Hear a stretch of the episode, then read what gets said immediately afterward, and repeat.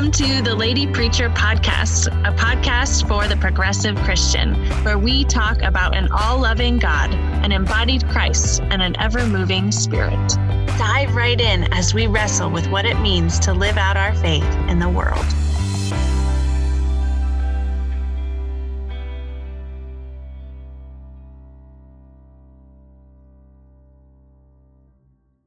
Hello, my friend. Welcome. As always, I am so, so thankful that you are here. Today, we are continuing on in our Sermon on the Mount series. This is number four. And we are looking at Matthew chapter 5, verses 33 through 48. If you have been following along, you know I have been encouraging you to connect with me on social media. I hope you find me on Instagram or on Facebook. Let me know you're listening to the podcast. I love to hear from you. I love to hear what you're learning from these things, what you're thinking about, what your questions are. Please, please, please reach out. I would love to hear from you. All right, let's dive in Again, we are looking at Matthew chapter 5, verses 33 through 48. And I invite you to find yourself in a posture of listening, whatever that means for you. Take a deep breath and listen to these words from Jesus. Again, you have heard that it was said to those of ancient times, You shall not swear falsely, but carry out the vows you have made to the Lord. But I say to you, do not swear at all either by heaven, for it is the throne of God, or by the earth, for it is God's footstool, or by Jerusalem, for it is the city of the great king. And do not swear by your head, for you cannot make one hair white or black. Let your word be yes, yes, or no, no. Anything more than this comes from the evil one. You have heard that it was said, an eye for an eye and a tooth for a tooth. But I say to you, do not resist an evildoer. But if anyone strikes you on the right cheek, turn the other also. And if anyone wants to sue you and take your coat, give your cloak as well. And if anyone forces you to go one mile, go also the second mile.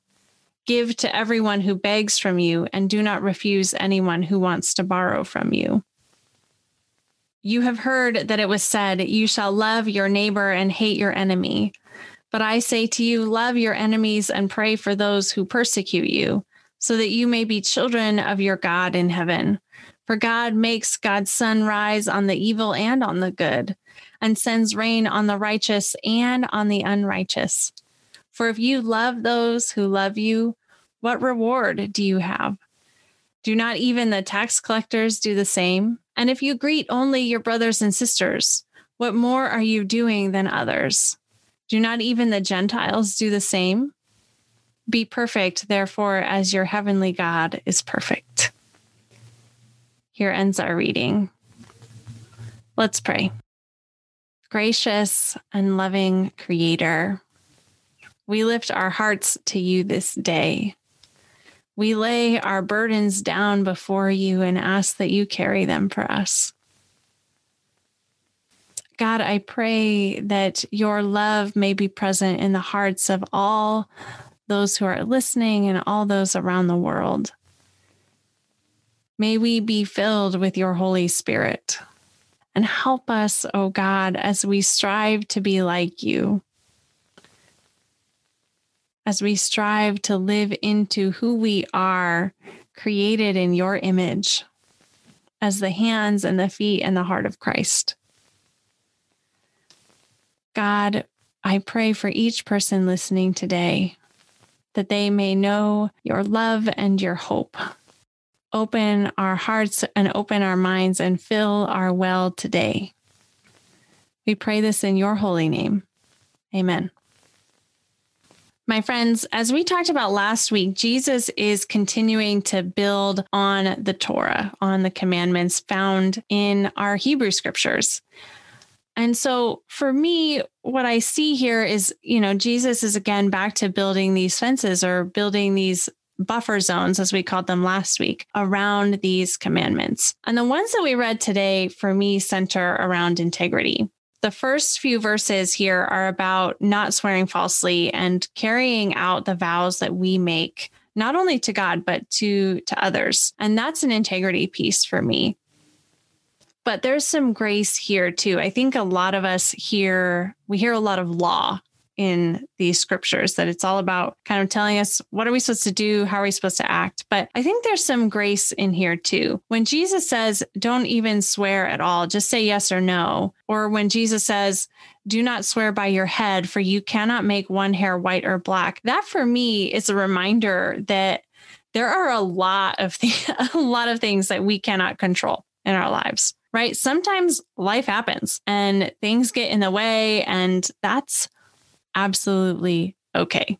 When Jesus says, do not swear at all, maybe that gives us space for grace, for knowing that we will miss the mark, that we won't always fulfill our vows and our promises. And God knows that. But God also knows our hearts, God knows our intentions. And so maybe these verses are permission from Christ to give ourselves grace to give ourselves room for understanding that life happens, that we cannot control all of our circumstances, and that's okay.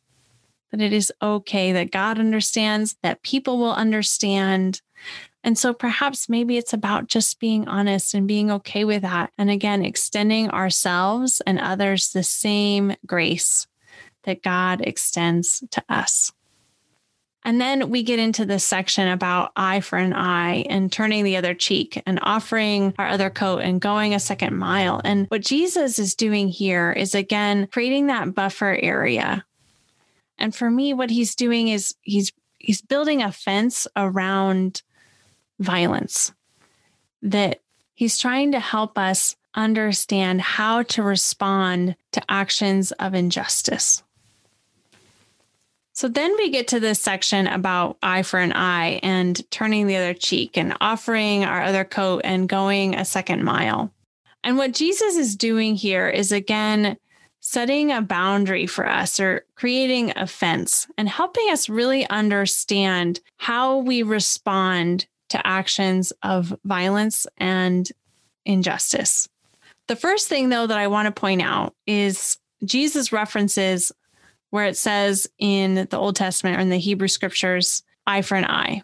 A lot of Jewish scholars will be quick to point out that there is no evidence in the writings of first century Jewish history or before that that eye for an eye was actually carried out that in actuality, eye for an eye was not a thing. A lot of times there was financial retribution. It wasn't that someone plucked an eye out and so we were going to go pluck that person's eye out. There's no evidence that this was an actual thing.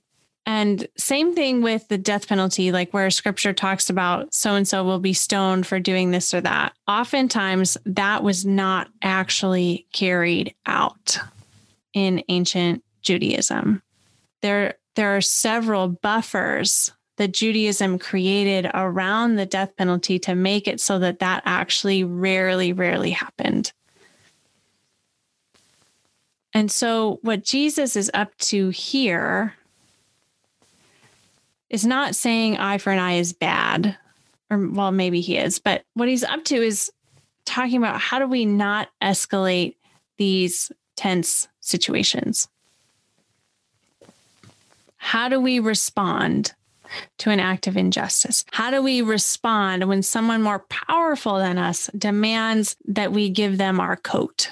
How do we respond when someone more powerful than us slaps us? How do we respond in these moments? Because we have to remember who Jesus is. Jesus is a brown skinned, man who is a part of an oppressed people, an occupied people. They are living under Roman occupation. And we have to remember his social location, his actual environment that he's living in and preaching in. He's talking to his fellow Jewish people who are living under occupation about how do we respond to these acts of oppression and injustice. So when someone backhand slaps you, that is an act not only of trying to hurt you physically, but likely to make you feel internal shame. It's meant to dehumanize you. Belittle you. And the practice of nonviolent resistance to oppressive systems is our example of how to embody what Jesus is speaking about here because he created, or I don't know if he created this model, but that's what he's speaking about here is this model of nonviolent resistance to oppressive systems. When someone is slapped, you escalate the violence by slapping the person back. Or another response is to cower. But what we see in nonviolent resistance is a third way of responding, and that is to turn the other cheek. It's a way of claiming your integrity and making clear to anyone who is watching the perpetrator act out this violence or oppression, making clear to anyone who's watching who the perpetrator is. So think about the way that witnessing the violence at Edmund Pettus Bridge during the civil rights movement changed America. And granted, I want to just to point that there's a lot of change that still needs to happen. But when folks who had been complacent saw the way that Black folks marched in the face of violence, they didn't cower and they didn't escalate the violence. They responded by turning the other cheek. They stood in their integrity and made it clear, absolutely clear, who the perpetrator of violence and oppression was.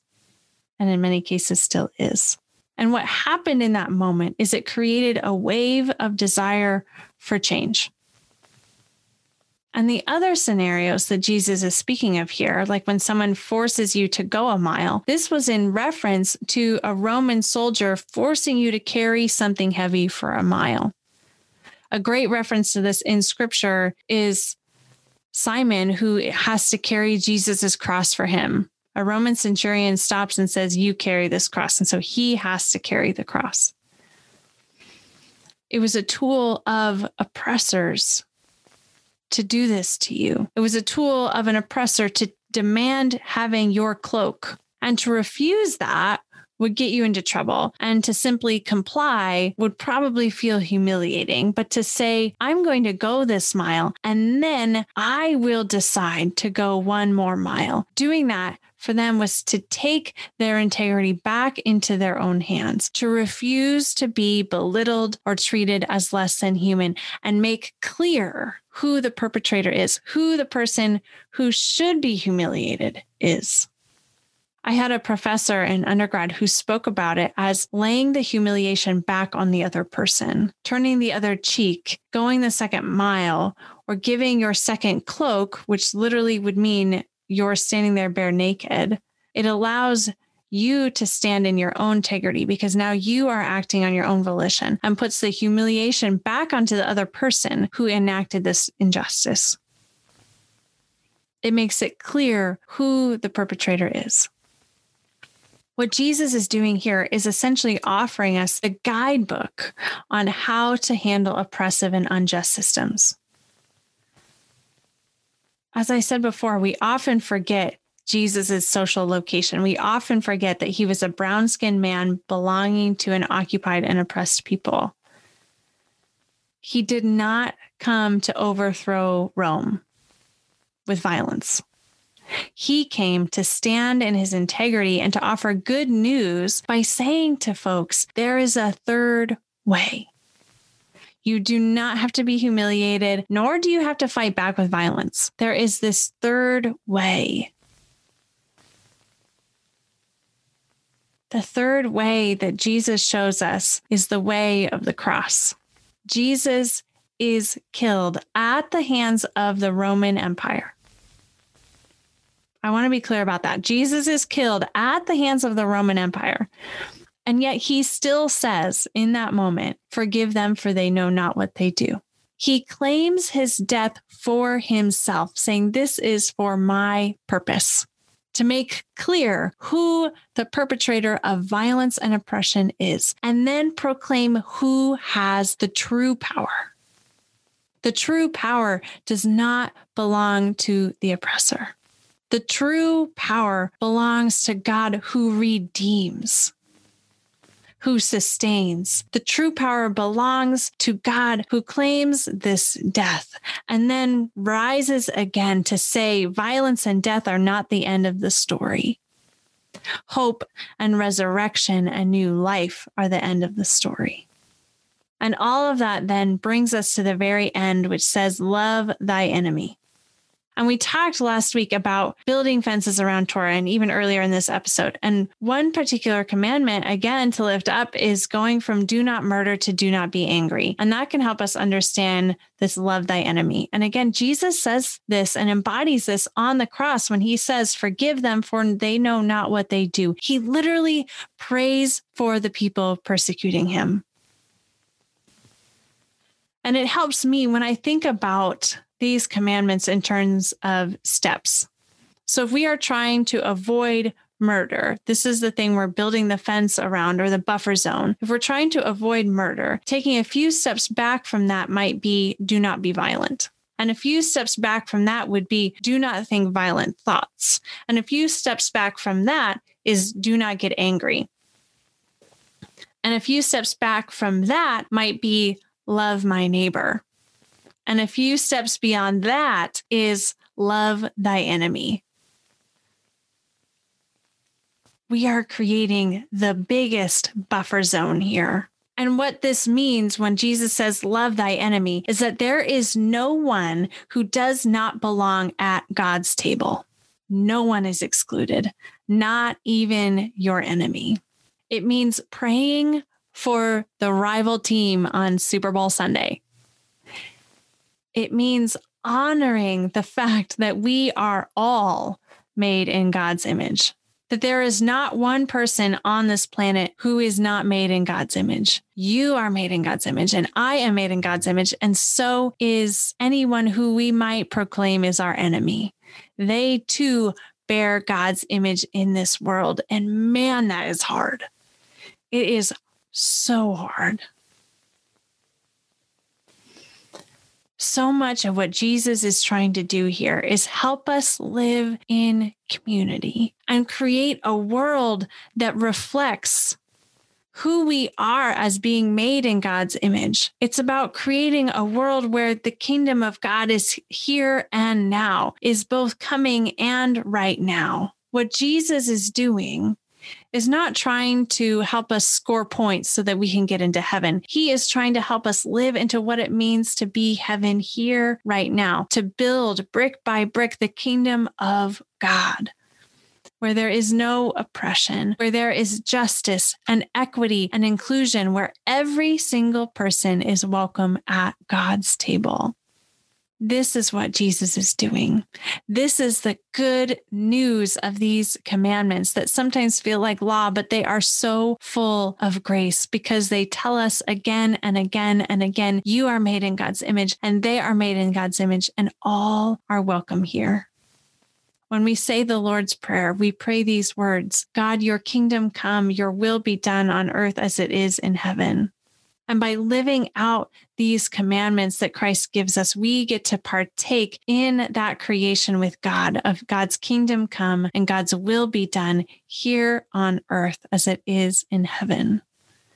And what a privilege it is to be a part of that amazing grace in this world.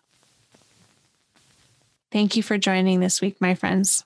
God be with you always. Amen. My friend, thank you so much for joining us today. I am so grateful for you. Without you, this ministry would not be possible. So thank you from the bottom of my heart. The Lady Preacher podcast is part of a nonprofit called Dancing Pastor Ministries, and you can find us online at dancingpastor.org or join the community by finding us on Facebook at Dancing Pastor Ministries. If you would like to be a part of supporting this podcast, there are many ways you can do that without giving monetarily. You can share our posts on social media, send an episode to a friend, or just leave a review. If you would like to support us financially, you can do so at dancingpastor.org/give. My friend, you are a gift. Thank you for being here, and God bless.